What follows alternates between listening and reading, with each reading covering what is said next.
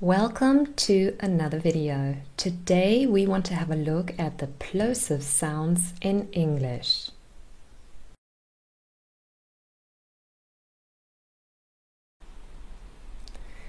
There are six plosives in English.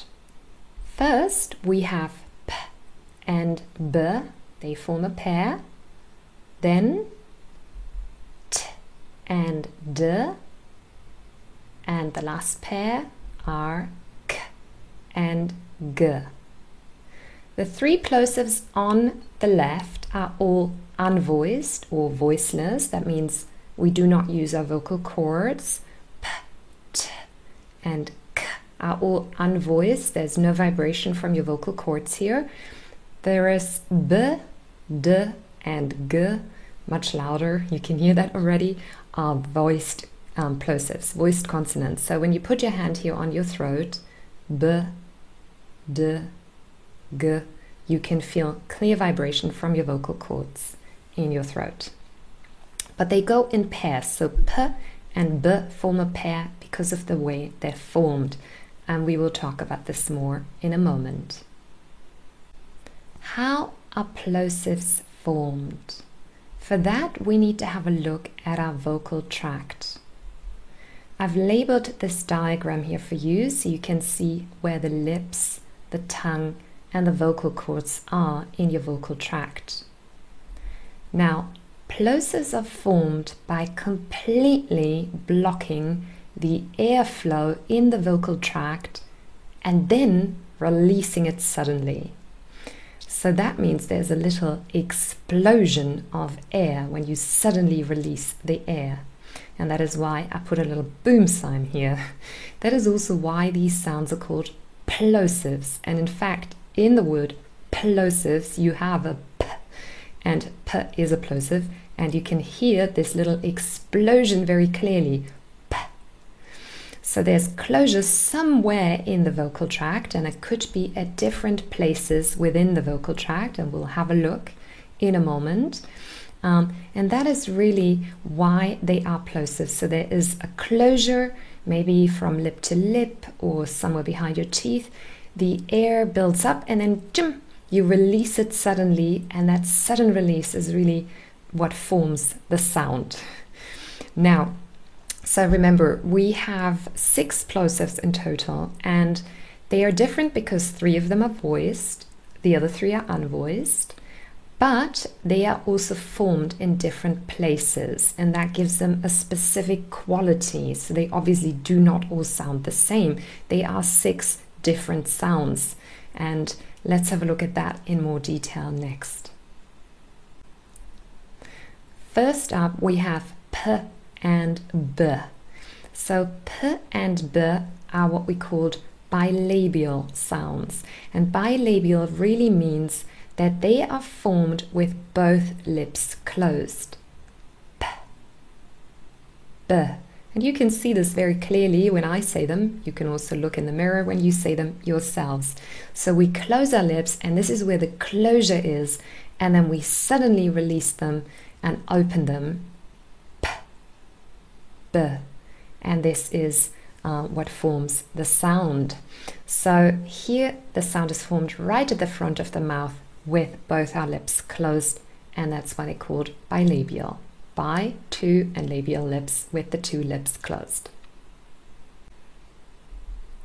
Next up, we have t and d, and these are called alveolar. Now, that is a bit of a funny word. Maybe you have never heard it before.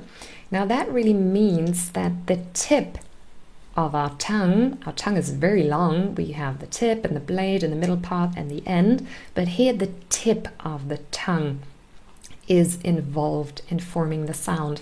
So the tip of the tongue forms a closure just behind your teeth and behind your top teeth. Now, when you feel with your tongue in your mouth behind the top teeth, there is a little, just here, there's a little ridge behind the top teeth. And that ridge or that bump is called the alveolar ridge. And your tongue, the tip of your tongue, forms a closure when we say t and d. just say it and be aware where your tongue is. T and d.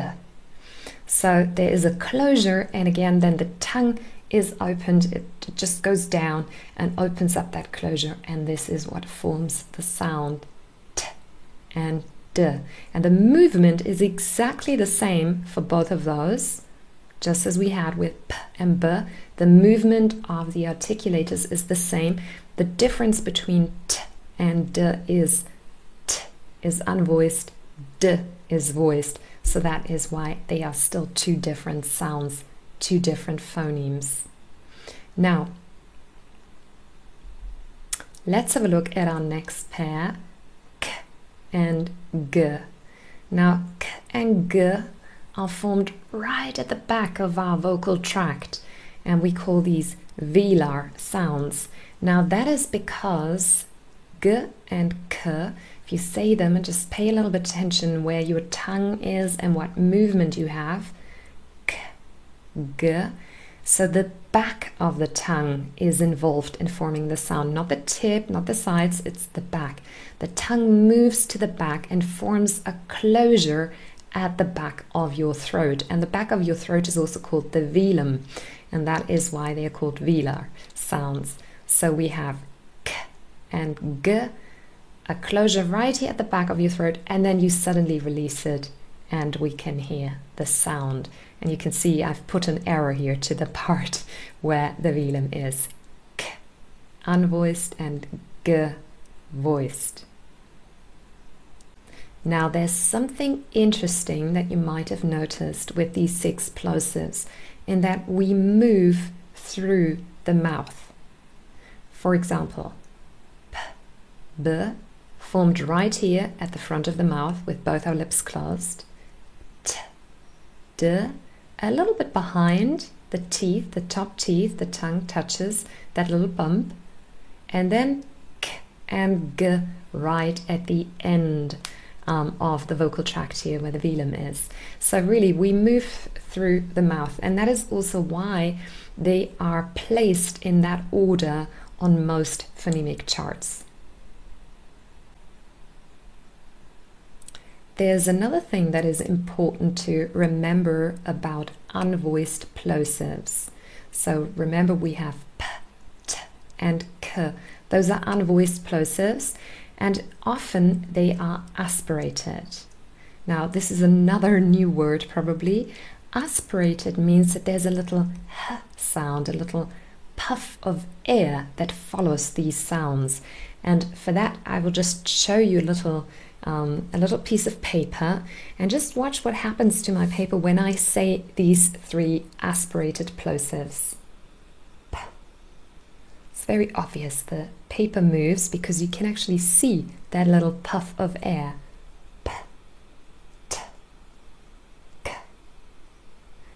the most obvious with p, but you can also see it with t and k.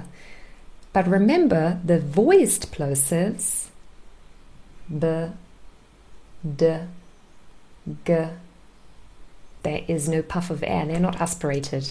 So often aspirated, and that means really there's like a little h attached to these um, to these sounds. And I've given you two words here as an example stop. So here we actually have t and p in one word stop, and also that. So the end sound here, that I, I can also feel the air, um, this little puff of air here at my bottom lip. If you say it a couple of times, I'm sure you can feel it too. That.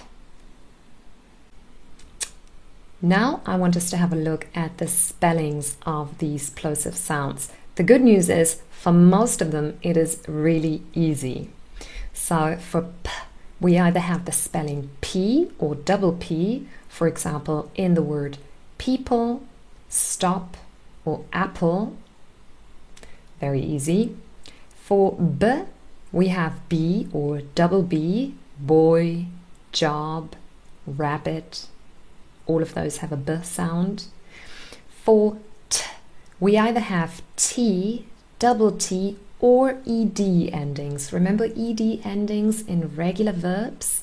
And also in adjectives. Some adjectives in English have an ed ending. Here we often have a t. For example, tell, better, talked. The ed in talked is a t sound. And the same is true for d. We can have d, double d, or also ed endings for regular verbs or adjectives. For example, did, middle, played. If you are new to the ed endings or you've never heard that before, that this is really t or d very often, make sure to watch my other video where I explain all about ed endings. What about the typical spelling for g and k? Here we have more patterns. Let's have a look at g first. G can either be spelled as G, double G, or X, and that might be new. Let's have a look at some examples for G or double G. We have, for example, good, dog, begin, bigger, all pretty easy. But like I said, also um, sometimes we have words spelled with X and there is a G, Z sound in here for the X. For example, exam, example, exhausted. So here it's g, z, both of them voiced, g, z, together, gz, they represent the letter X. Exam, example, exhausted. Very good. Now let's have a look at the last sound, here we have the most spelling patterns. It could be spelled with a K, a C, a CK, CH, QU, or X. Very often it's a K or a C or CK, but the other spellings can happen as well. Let's have a look at some example words. So for K we have king, can, then we have the word check, so here the CK is at the end, check.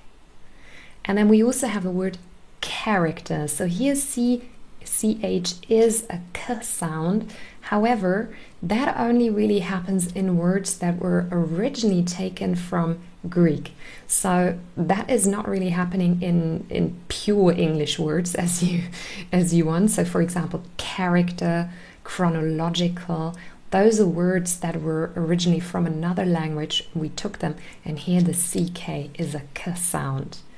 Then we also have queen, so QU is a K W sound. Queen, question, many words have QU and it's a K W sound.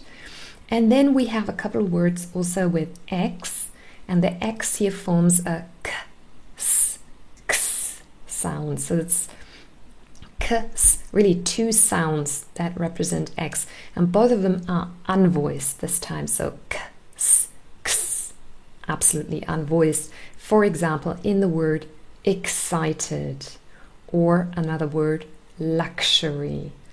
So you can just say them and always check with the hand. If you're not quite sure, is it voiced, is it unvoiced, you can always do the check. Now we need to be a little bit careful with minimal pairs with these sounds. A lot of these sounds have minimal pairs, and if you don't remember what minimal pairs are or you've never heard of them before, remember I have a whole video dedicated to minimal pairs. I will link to it in the description box below. Minimal pairs are a pair of word words in English and they sound exactly the same. They only differ in one sound in the same position. And so they have very different meanings.